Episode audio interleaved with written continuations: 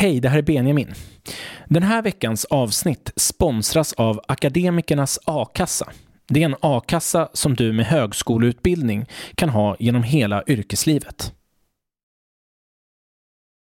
Hej allesammans!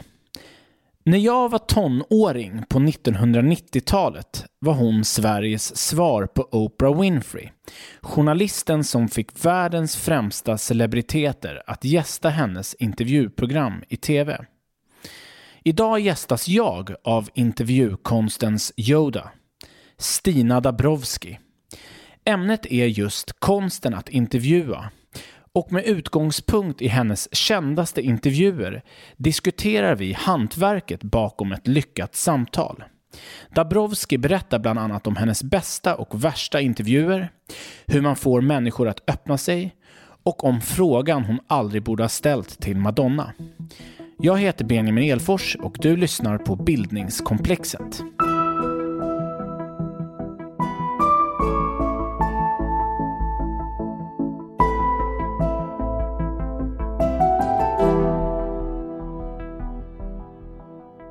Välkommen till min podd, Stina Dabrowski. Tack Benjamin. Eh, det var så roligt när du och jag eh, mejlade fram och tillbaka eh, så skrev du så här att jag, jag kommer gärna med och, och kommer till din podd, men om, om du har någon annan inbokad där så gör den inte särskilt mycket för att livet utanför mediebruset trivs jag oändligt bra med. Och vad är det som gör att du inte lockas av mediebruset längre? Ja, men jag tycker att sen jag gick i pension så har det öppnat sig en ny tillvaro som är så underbar. Eh, det är liksom total frihet, total kravlöshet, total närvaro, ingen stress, ingen press. Ba bara roliga saker hela tiden. Och eh, min erfarenhet av medialivet, den är ju ganska lång. Eh, är, jag var väldigt stressad och pressad ofta. Det var liksom förknippat med prestation och att vara med i olika mediasammanhang gjorde nästan alltid ont.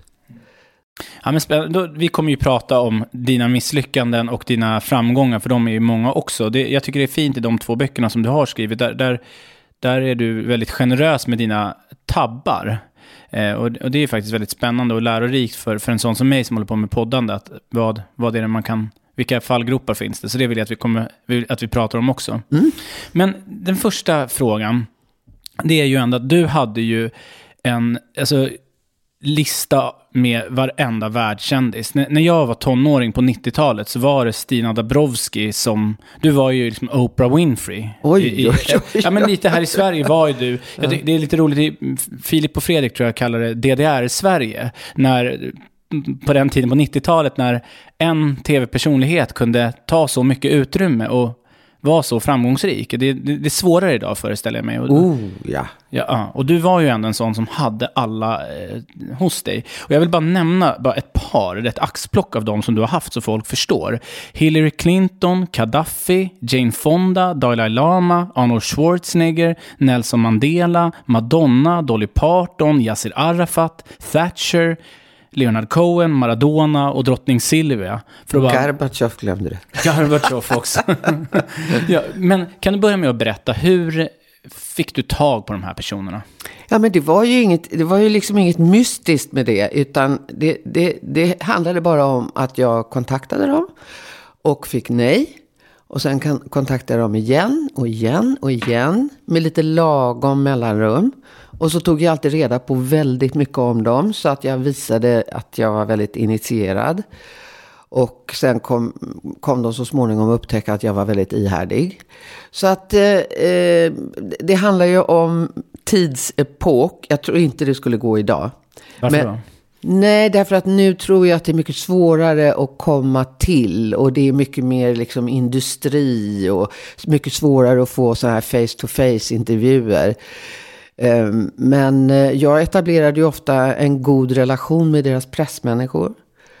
Och lärde liksom känna dem. Och, och, och några få då sa ja. Alltså 90, eller jag har inte räknat men alltså nästan alla sa ju nej hela tiden. Mm. Ja, det, där, det där är spännande. Men vad var det du kunde skriva då som, som, som lockade dem? Ja, då kunde jag till exempel gå tillväga så att eh, Tony Blair höll jag på med i många år.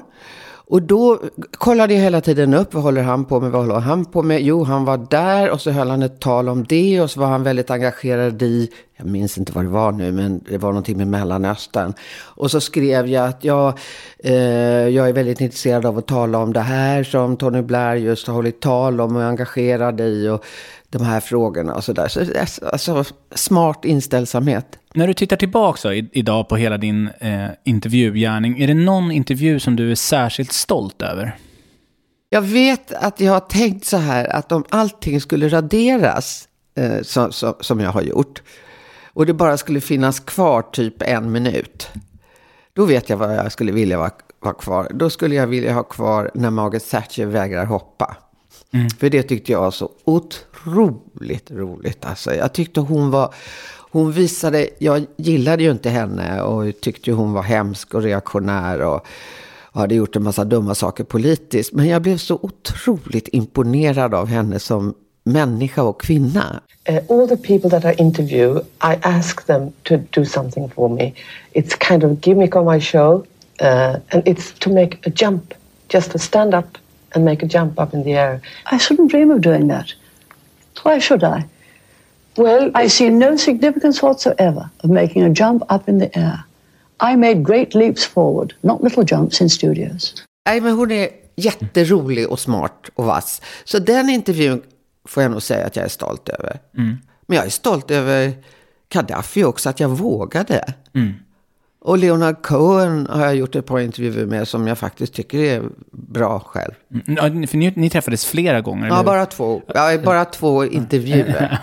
ja. Och det verkar som att han verkligen öppnade sig för dig? Ja, ja vi fick bra kontakt. Mm. Ja, spännande.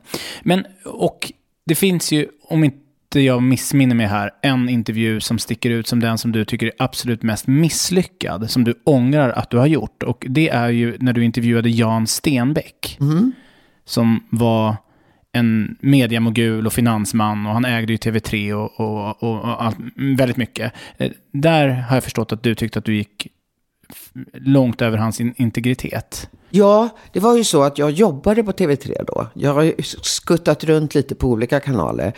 Eh, och just då var jag på TV3 och jag hade försökt få en intervju med honom i många år. Han ställde aldrig upp överhuvudtaget i media och framförallt inte i tv. Men då när jag gjorde ett sånt här underhållningsprogram på TV3 så sa han plötsligt ja. Och då drabbades jag, tror jag, för första och enda gången av den här skräcken som man ska hålla ifrån sig som journalist. Och det är, vad ska mina kollegor tycka? Att jag sitter här och intervjuar min chef som betalar mig en saftig lön. Och de kommer tycka bara att jag sitter och slickar honom i arslet. Så att jag gick in i tv-studion, det var en direktsänd intervju. Mer upptagen av mig själv på något sätt. Och att jag måste rädda mitt eget skinn. Än att jag var nyfiken på honom. Så att intervjun blev, tycker jag själv, en... Eh, alltså jag var... Vad ska jag säga?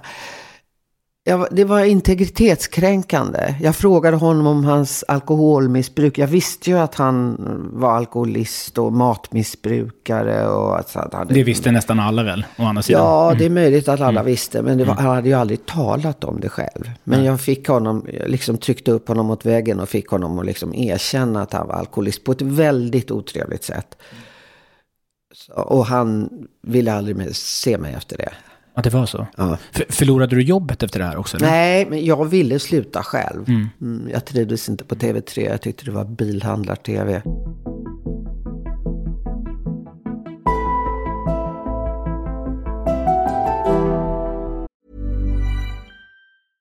I'm Sandra, and I'm just the professional your small business was looking for. But you didn't hire me because you didn't use LinkedIn jobs. LinkedIn has professionals you can't find anywhere else, including those who aren't actively looking for a new job but might be open to the perfect role, like me.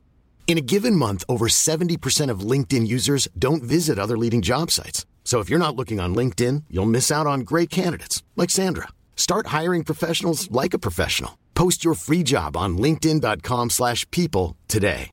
Hey Dave. Yeah, Randy. Since we founded Bombus, we've always said our socks, underwear and t-shirts are super soft. Any new ideas? Maybe sublimely soft. Or disgustingly cozy? Wait, what? I got it. Bombas. Absurdly comfortable essentials for yourself And for those facing homelessness. because one purchased equals one donated. Wow, did we just write an ad? Yes. Bombas. Big comfort for everyone. Go to bombas.com slash ACAST and use code ACAST for 20% off your first purchase. Ready to pop the question? The jewelers at BlueNile.com have got sparkle down to a science with beautiful lab grown diamonds worthy of your most brilliant moments. Their lab grown diamonds are independently graded and guaranteed identical to natural diamonds, and they're ready to ship to your door. Go to BlueNile.com and use promo code LISTEN to get $50 off your purchase of $500 or more. That's code LISTEN at BlueNile.com for $50 off. BlueNile.com code LISTEN. Vilka intervjuobjekt skulle du säga är de svåraste då? Ja, men det är ju maktmänniskor, politiker. Jag avskyr att intervjua politiker. Det, det, är det, det är det jag är lyckligast över nu med att vara pensionär. Det är att jag slipper intervjua politiker.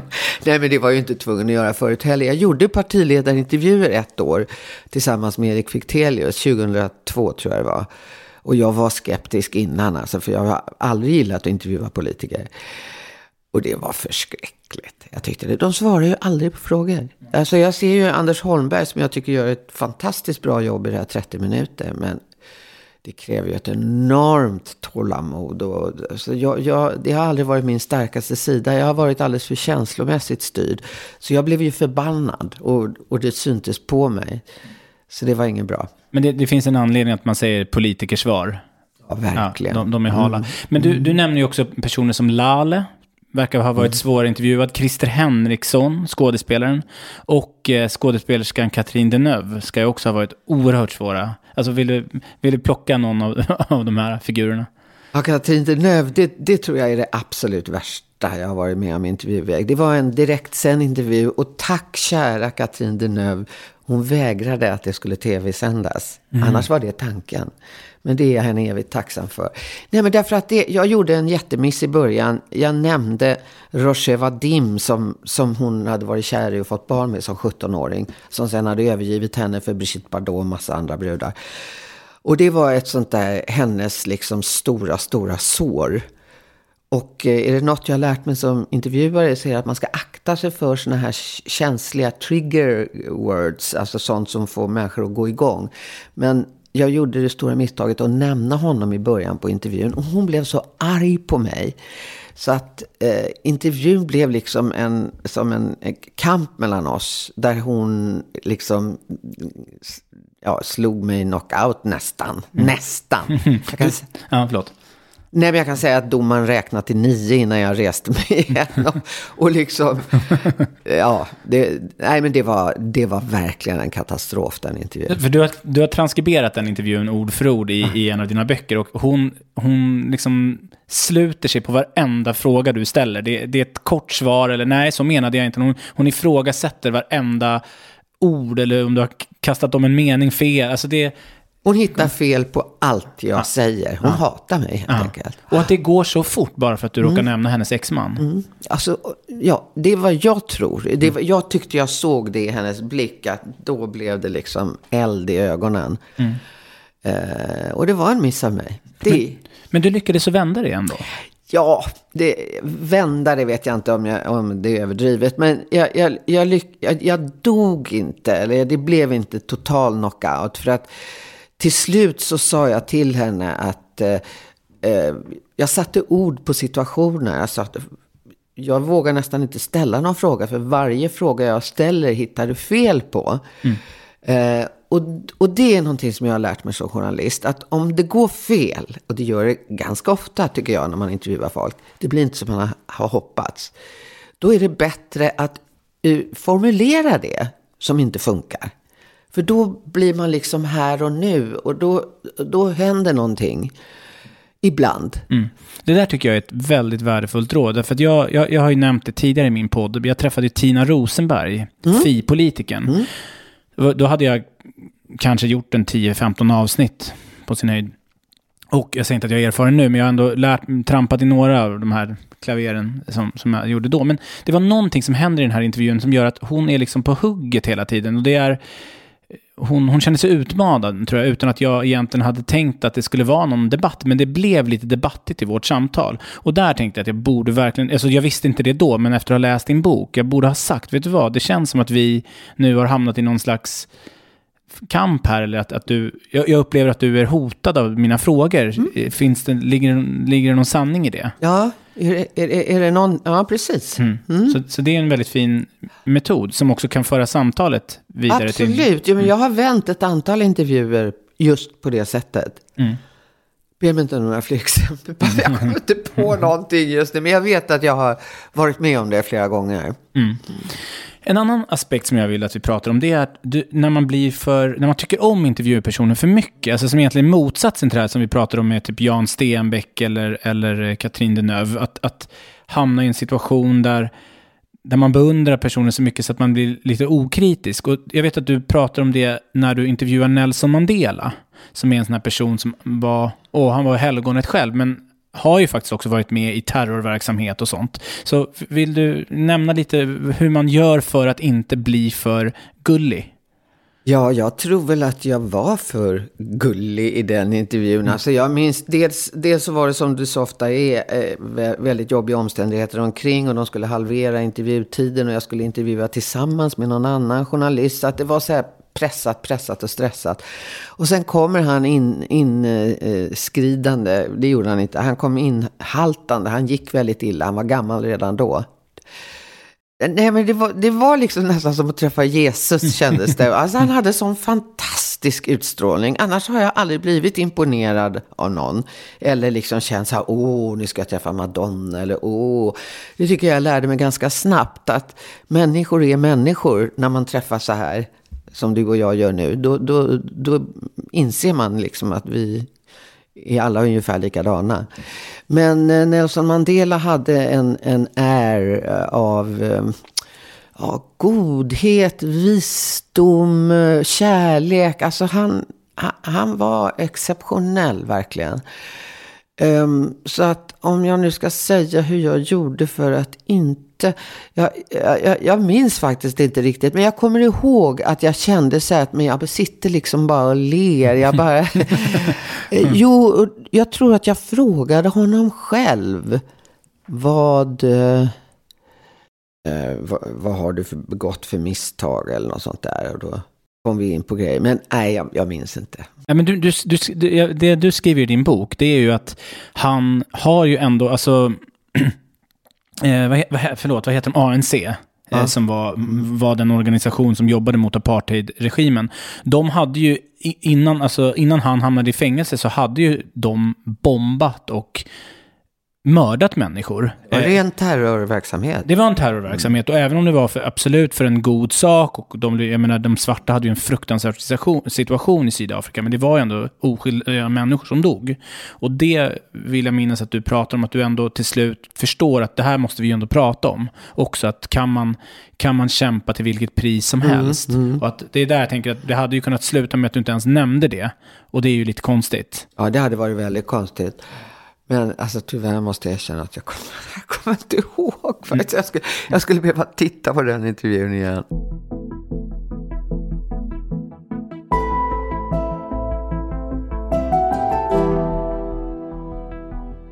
Men vilka skulle du säga, du har ju nämnt några med så här fallgropar som man kan göra, som, som stänger intervjuer. Ja, alltså en av de vanligaste det är ju det där när, när, när man är så glad över att man har fått en intervju eller man får träffa någon människa som jag vet att du är väldigt förtjust i, Lena Andersson. Alltså att man blir så förtjust så att man vill bara liksom sola sig i glansen och ligga bra till. Och det är en va- vanlig, väldigt vanlig fallgrop. Har du märkt det i mina, i mina intervjuer med Lena Andersson också, eller? Nej, det har jag inte. Nej. Nej, det har jag verkligen inte. Nej. Eh, det, alltså det är ju stor skillnad på att säga att man tycker, respekterar någon och uppskattar vad någon har gjort och att sola sig i glansen. Nej, jag tycker faktiskt inte det. Det var synd, jag borde ha lyssnat lite kritiskt sådär. Och det hade jag kanske, kanske kunnat hitta, men nej. Nej, för att I min senaste intervju med Lena Andersson, där vi pratade om folkhemmet, där är jag faktiskt, försöker i alla fall, vara, eh, ställa kritiska frågor. För hon, även om jag beundrar henne jättemycket och tycker att hon är en väldigt skarp hjärna, så har hon också ibland ja, men, där jag inte håller med henne. Och just kring mm, vår diskussion om folkhemmet försöker jag i alla fall peka på ett par sådana saker. Men, men förlåt, tillbaks till dig. En fallgrop är när En man... fallgrop är det där och, och när man är för förtjust. En annan fallgrop det är eh, när man eh, blir arg. Och det har jag blivit ett antal gånger.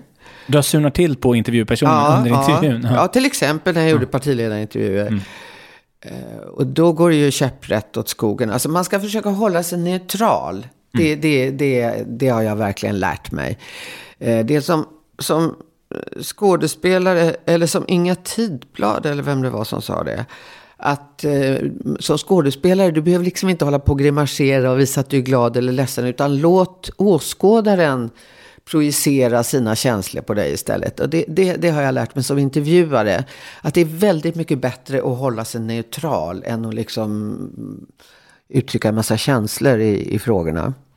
Jag, jag tänker på så här, några exempel som du har i dina böcker. Det är när att ställa för plumpa frågor också. Att det finns vissa frågor som bara dödar intervjun. Och du har två exempel som jag tycker är, det är modigt att ta upp dem. Men den ena är ju med Madonna.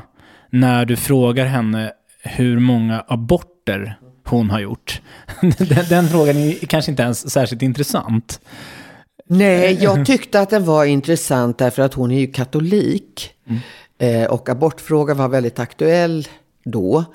Eh, och jag hade läst mig till att hon hade gjort ett antal aborter. Jag har ingen aning om hur många, men det var fler än en i alla fall.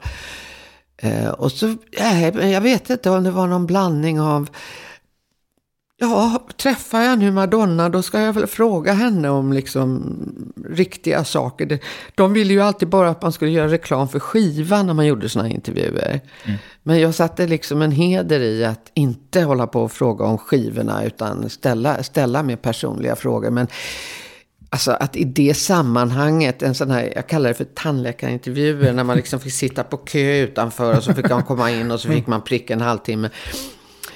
Eh, ställa en så personlig fråga på det sättet. Nej, nej, jag tycker det var hemskt. Men jag har också tänkt att i efterhand sådär att det gjorde ju kanske också att det var lite eh, spännande att se mina intervjuer för att jag kunde liksom ställa en sån här fråga som man inte bör ställa. Men det var ju intressant att se hennes reaktion. Och jag frågade ju eh, Michael Jacksons syrra om hon var oskuld. Det var ju också liksom långt under... Latoya Jackson. Ja, precis. Ehm, men eh, det hade jag ju aldrig eh, ställt när jag blev liksom äldre och mognare. Men, men eh, det var säkert lite spännande att, och titta på de intervjuerna. Mm. Ja, men, och det är en viktig poäng som du tar upp här. Det är ju att det finns intervjuer som görs idag där några av de här självklara frågorna, nu vet jag kanske inte om abort, att ställa en fråga om hur många aborter någon har gjort är en självklar fråga, men det finns frågor som är så här, det här är väldigt självklart, och så ställs inte den frågan, för att den kanske är lite för känslig. Och där tycker jag, du, genomgående i, i, din, i din gärning, när jag har tittat igenom många av dina intervjuer, så har du liksom tar upp det som man ändå till slut vill veta någonting om. Och det tycker jag Martin Wiklin som har söndagsintervjun i P1, han gör ju också det att den här personen som kommer idag, vi behöver ändå avhandla just den där känsliga frågan och han, det kommer komma om 32 minuter så kommer den frågan komma. Så det är ju ändå viktigt. Så jag förstår att när du kontextualiserar det på det sättet, att det kanske var viktigt att få höra vad en katolik tänker om en abort. Ja, fast, fast jag, jag tycker det var fel att ställa, ställa en sån fråga i det sammanhanget. Jag hade aldrig besvarat en sån fråga själv. Nej. Nej. Kan man eh, backa bandet om, om någonting sånt händer i en intervjusituation? Kan man be om ursäkt, påtala och på något sätt börja om från början? Går det att hitta tillbaka? Alltså det tror jag att du skulle kunna göra om du sitter med någon så här som vi sitter nu och det är liksom ingen riktig tidsbegränsning och, och vi har liksom alla möjligheter att reparera. Men när man sitter mm, omgiven av en massa ilskna assistenter och du har prick en halvtimme på det, då finns det ingen chans. Jag menar, hon, hon har... Alltså, det är många som har hatat mig. Katrin Deneuve hatar mig, Madonna hatar mig, Latoya Jackson hatar mig. Stenbeck hatar mig. Alltså det har kostat, det har kostat ett antal eh, fiender, eller vad man ska säga. Mm, men också till priset att du också var, du var ju den största journalisten då. Det, det, det, det, tror jag inte alls alla håller med om, men tack så hemskt mycket för att du säger det. Ja, men ren, alltså, du hade ju i alla fall, gästlistan var lång och det var ju personer som, jag tänker till exempel Ludmilla Enqvist valde ju att tacka ja till att bli intervjuad av dig trots att hon måste ha fått oändligt många frågor från journalister. Fast hon ångrade sig. Mm, tyvärr. Ja. Mm, det var jättejobbigt kommer jag ihåg. För att hon, jag har gjort så när det har varit personer som absolut inte vill och är väldigt rädda. Så här, då har jag sagt att men du kan få se intervjun efteråt. Och om du inte tycker om den då så sänder vi den inte. Det, jag gjorde så med henne och med Erik Penser och med någon mer. Däremot har jag aldrig sagt så att då kan vi ta bort det som inte passar. Så har jag aldrig sagt. Så gör ju väldigt mycket tidningsjournalister nu för tiden. Om, om, om, någon ringer, det händer ju fortfarande ibland att de ringer. Då säger, då säger de alltid så här. Ja, men du skulle inte kunna, kunna få intervjua. Ja, Du får gå in och ändra allting. Du får liksom bestämma själv vad du vill ha med och inte vill ha med. Det tycker jag är så total brist på integritet. Alltså. Men när det gällde Ludmilla så ville hon inte. Eh, och så lyckades jag övertala henne. Och så gjorde vi intervjun. Men sen hade hon verkligen vånda eh, inför att intervjun skulle sändas. Det hade hon. Var det för att du fick henne att öppna sig för mycket? Eller? Ja, det måste väl ha varit. Alltså jag tror att hon... Jag tror att det var så här. Att det hade varit så mycket smärta för henne. Alltså, så, gå från att vara så älskad till att bli så hatad. Och det priset var så högt. Och hon förstod att om hon skulle framträda i en intervju då skulle det här eh, hatet sätta igång igen. Och det gjorde det antagligen också. Många kanske kände att de fick en förståelse för henne. Mm. Eh, men många var säkert eh, ja, hemska mot henne. Det kan jag tänka mig. Och det här är innan näthatets tid, så då kan man ju tänka, tänka sig ändå vad, vad, hade hänt, vad hade hänt idag om hon hade klivit fram. Det hade varit fruktansvärt.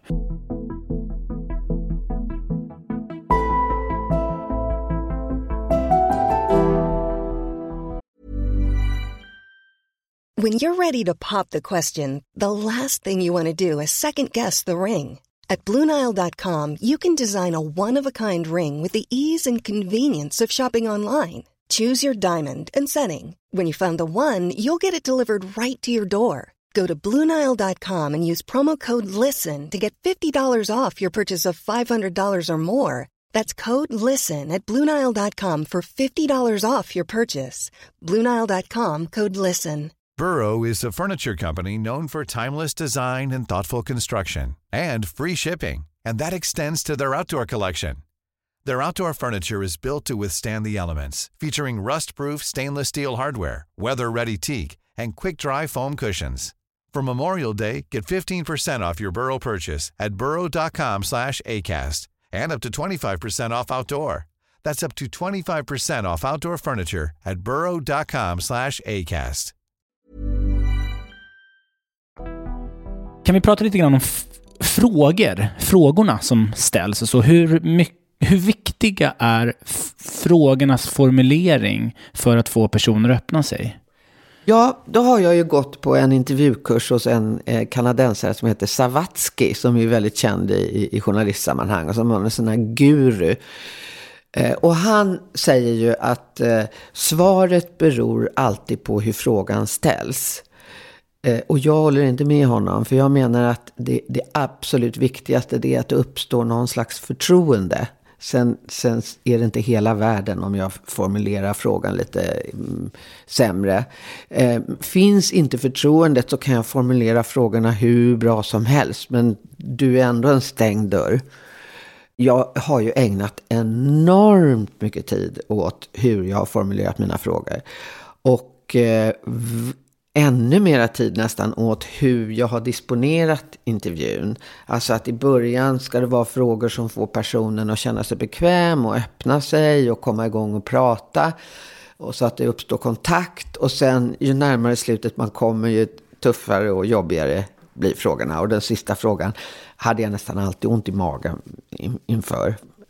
Så att eh, det är väldigt viktigt hur man formulerar frågan och hur du lägger upp intervjun. Absolut. Frågorna ska till exempel vara öppna. Alltså man ska inte kunna svara ja eller nej på dem. Utan du ska liksom tvingas berätta lite mer. Och eh, ja, de ska inte innehålla sådana här trigger words. De ska inte få, alltså om jag ställer en fråga till dig ska jag inte ta upp ditt känsligaste ämne och, och nämna det.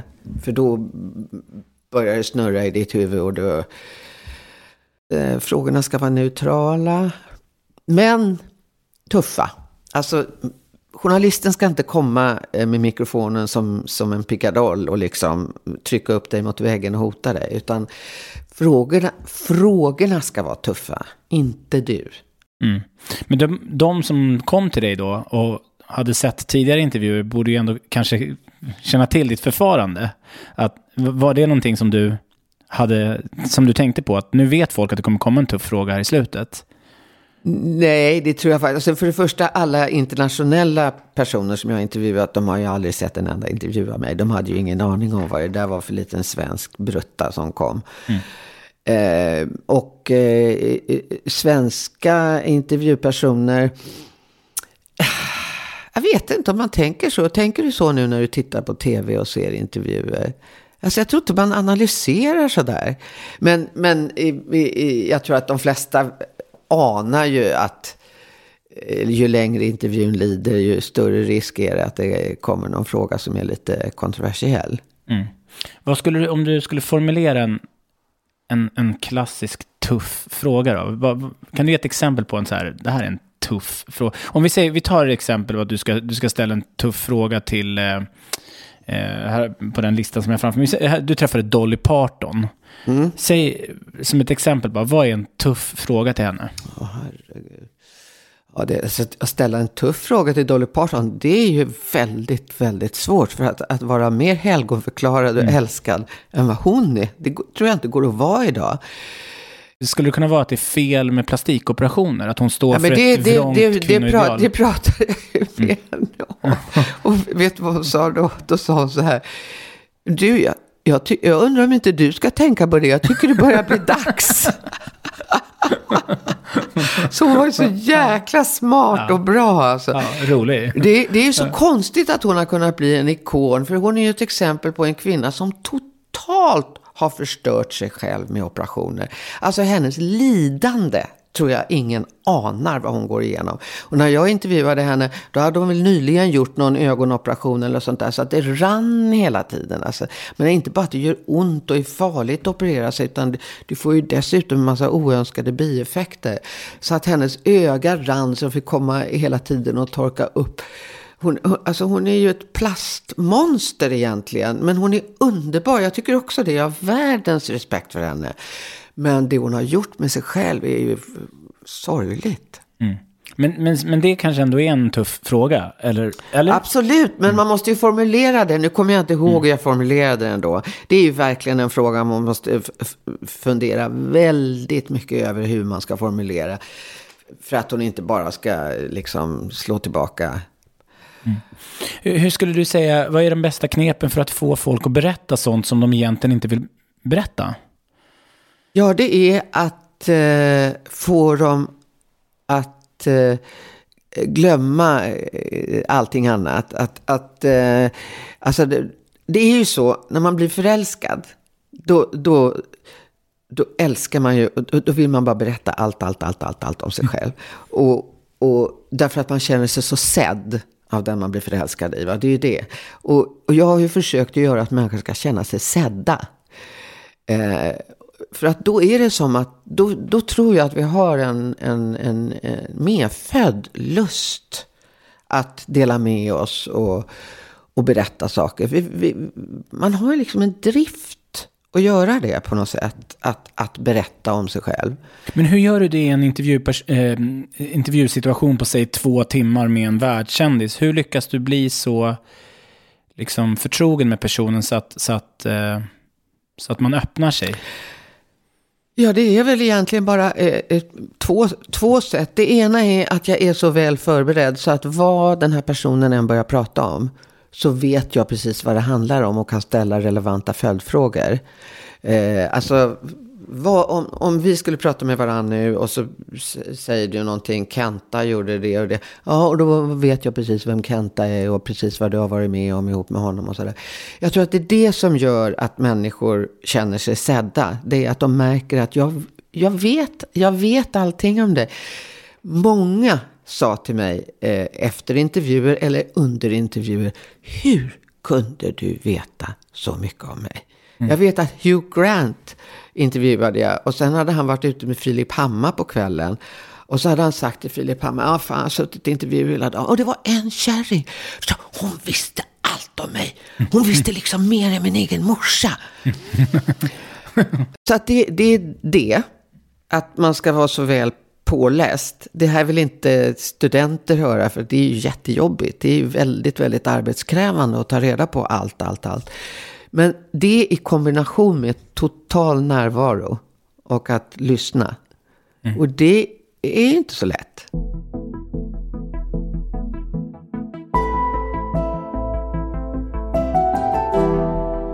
Avslutningsvis då Stina.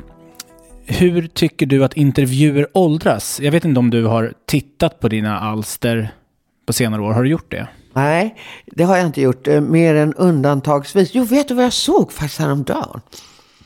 Jag hade intervjuat Mia Farrow. Jag hade varit hemma hos henne. Det går ju en serie på HBO nu. Uh, och då kom jag ihåg att, men herregud, jag var ju där och jag frågade ju henne om, du vet, Woody Allen anklagades för övergrepp på, på hennes yngre dotter. Och sen så blev han ju ihop med hennes, en annan adoptivdotter. Uh, så då tittade jag på det programmet. Det ligger på TV4 Play nu. Det heter Allen vs. Farrow. Ja, det heter mm. den serien ja. på HBO. Mm. Ja, okej, okay, du tittade på, på, på ert Jag tittade på, på den, intervju mm. den intervjun. Jag gjorde ett hemma hos henne med alla adoptivbarn och på samma ställe som den här HBO-serien utspelar sig. Och det måste säga att jag tyckte min intervju faktiskt var bättre än hela den här serien. Jag, jag ställde precis varenda fråga. Jag ställde mer frågor än vad än vad de gjorde på fyra, över fyra timmar. Därför att en av de saker som jag tyckte var så skumt med henne, det var det här. Hur kan man få adoptera 14 barn? Hon hade 14 barn. Jag tror att det var tre biologiska. Och resten adopterade. Det är en otrolig mängd. Det är mm. ju något sjukt med det. Alltså när man betänker att varje barn har en traumatisk bakgrund på ett eller annat sätt. Har blivit övergivna. Mm. Vad svarade hon på det då? Hon svarade, tror jag, att eh, hon har alltid älskat barn. Och det är det hon tycker mest om av allting, att vara med barn. Och att hon har så mycket att ge och det ger henne så mycket. Ett politikersvar. Nej, jag skojar. Nej, men, ja, ja, nej, men, men, eh, nej, men det, det, den är faktiskt intressant. Och så har jag sett eh, Leonard Cohen Eh, en av de intervjuerna ganska nyligen. Men annars så ser jag aldrig på någonting. Hade du gjort någonting annorlunda idag? Eller vad tänker du? Finns det, finns det någonting som har åldrats? Eller är det tvärtom? Är det kaxigt? Eller vad, vad, vad är dina tankar när du ser de två intervjuerna? Nej, jag tycker de står sig nog faktiskt ganska bra för tidens tand. Jag kan ju säga att sådana här Madonna och alltså vissa sådana här intervjuer där jag har ställt så här kaxiga eller olämpliga frågor. Det hade jag ju aldrig ställt idag. Men, men jag, det är lite underhållande att titta på. Mm. Um, men jag, jag, förstår vad du är ute efter. Det, det, är en väldigt bra fråga. Alltså hur har intervjuandet utvecklats så att säga? Om man tänker på sådana här radioröster. Om man spelar upp radioröster från 50-talet och de talar så här och bababa. så, så borde ju intervjuerna ha åldrats, alltså att man talar på ett annat sätt. Att man kanske är min, mer burdus eller mindre burdus. Jag vet inte. Jag tycker ju också att Martin Wiklin är väldigt bra. Mm. Men en sak som jag, jag, vet inte om du är medveten om det, det har florerat i uh, sociala medier. Eh, dels den här intervjun med dig och Madonna, där det egentligen inte är avsnittet om abortfrågan, utan det är lite grann där du frågar om hennes sätt att dansa. Vad skiljer den mot en strippas? Eh, ja, men, klassisk sociala medier, man tar, man tar någonting ur sin kontext. Ja. Och sen så visar man dels den, och sen så är det intervjun med Yasser Arafat. Där du vill att han ska ta av sig Palestinasjalen. Du vill se hur han ser ut under den här turbanen, eller hans Palestinasjal. Och där är det någon då som hade lagt ut där som jämförde med att så här, ja, men det här är som en Borat-intervju. Det är alldeles för, gud vad taffligt och, och påigt det här är. Dels, men jag, jag, vad jag vill säga bara, jag tycker dels att det är fel därför att det är när man återigen inte tar, när man bryter ut no någonting ur sin kontext.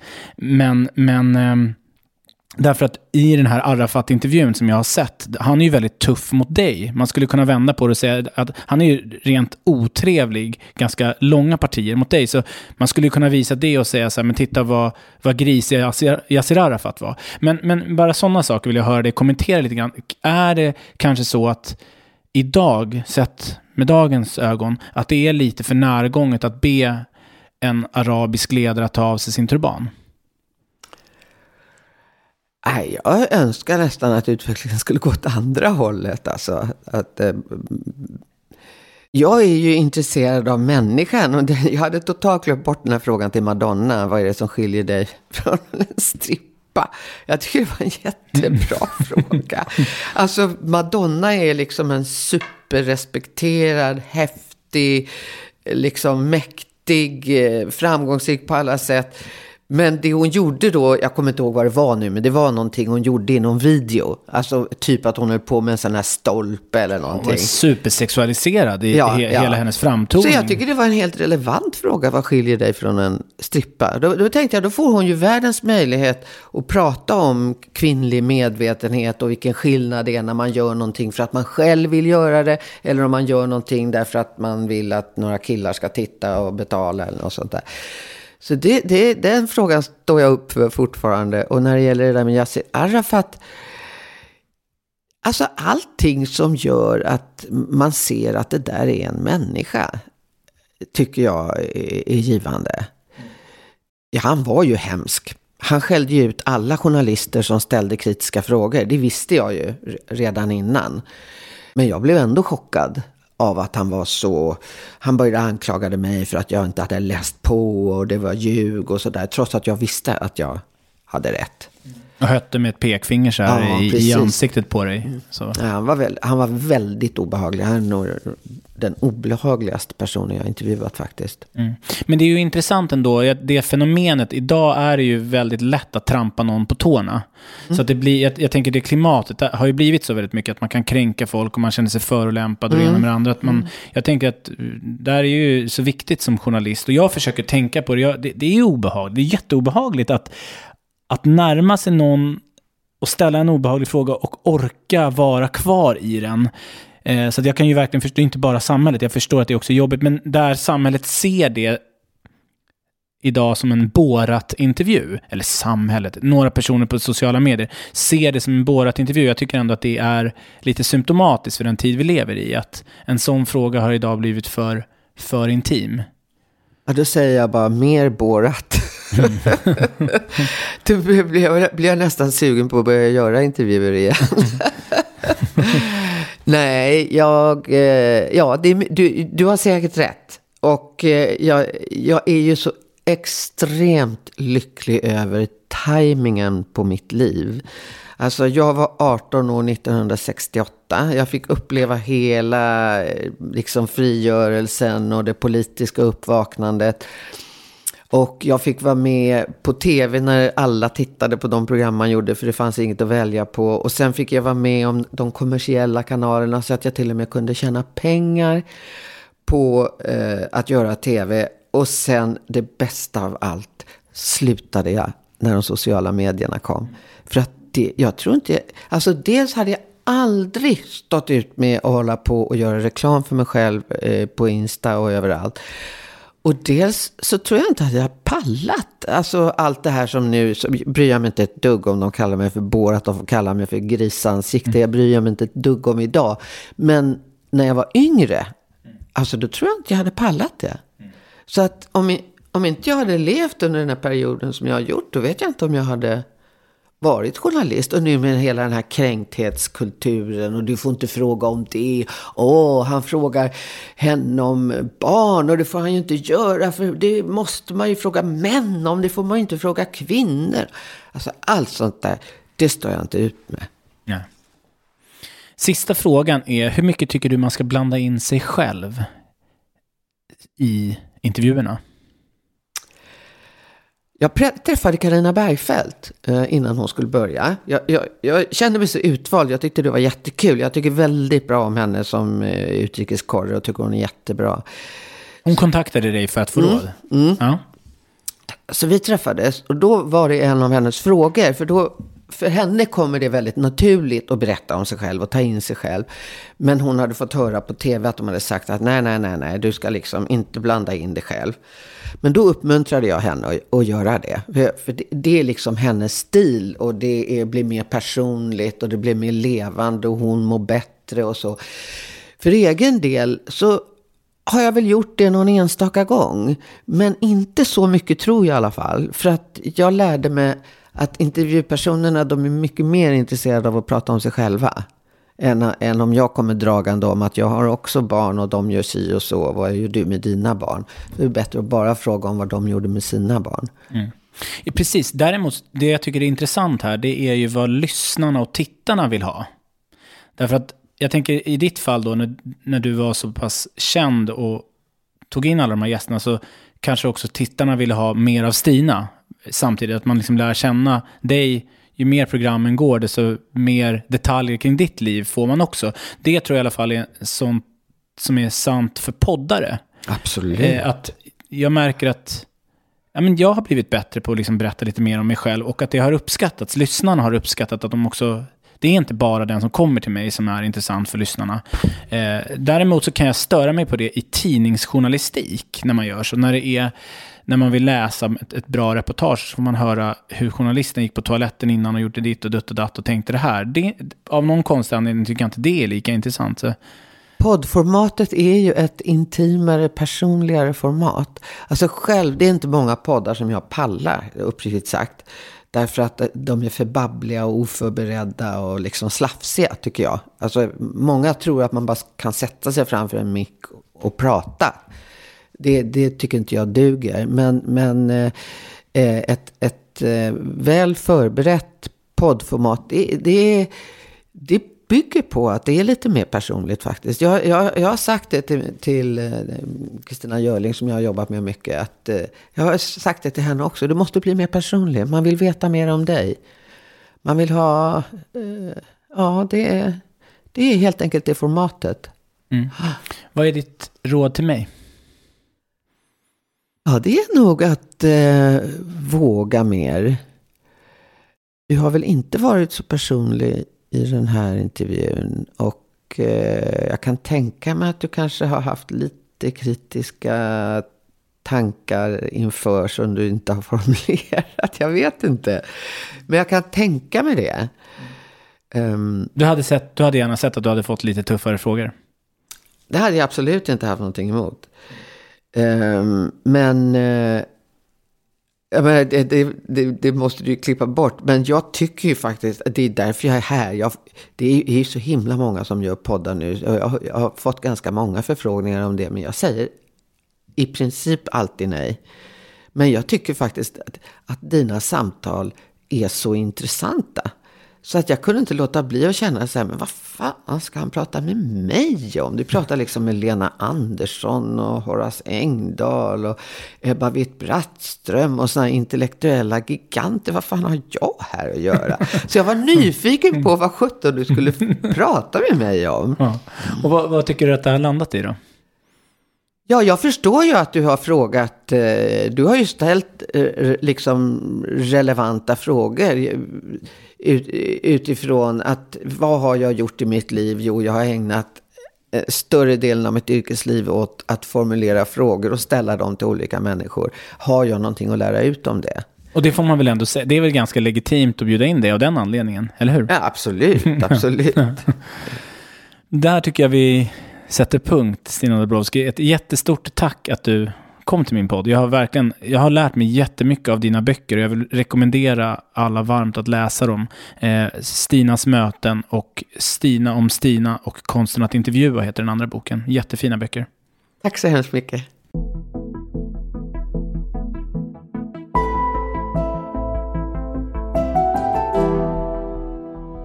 Du har lyssnat på Stina Dabrowski i avsnitt 36 av Bildningskomplexet. Om du har tips på kommande ämnen och gäster får du gärna skriva till mig. Jag nås på mejladress benjaminelfors@gmail.com. Jag har fått många fina tips från er lyssnare och nästa avsnitts gäst och ämne kommer från ett tips av en lyssnare. Följ mig också i sociala medier. På Facebook och Instagram söker du på Bildningskomplexet och på Twitter snabel Benjamin Elfors. Tack för att du lyssnar. Mom deserves the best, and there's no better place to shop for Mother's Day than Whole Foods Market. They're your destination for unbeatable savings, from premium gifts to show-stopping flowers and irresistible desserts. Start by saving 33% with Prime on all body care and candles. Then get a 15-stem bunch of tulips for just $9.99 each with Prime. Round out Mom's menu with festive rosé, irresistible berry chantilly cake, and more special treats. Come celebrate Mother's Day at Whole Foods Market. Hey, it's Danny Pellegrino from Everything Iconic. Ready to upgrade your style game without blowing your budget? Check out Quince. They've got all the good stuff shirts and polos, activewear, and fine leather goods, all at 50 to 80% less than other high end brands. And the best part? They're all about safe, ethical, and responsible manufacturing. Get that luxury vibe without the luxury price tag. Hit up quince.com slash upgrade for free shipping and 365 day returns on your next order. That's quince.com slash upgrade. Hey, it's Paige DeSorbo from Giggly Squad. High quality fashion without the price tag. Say hello to Quince.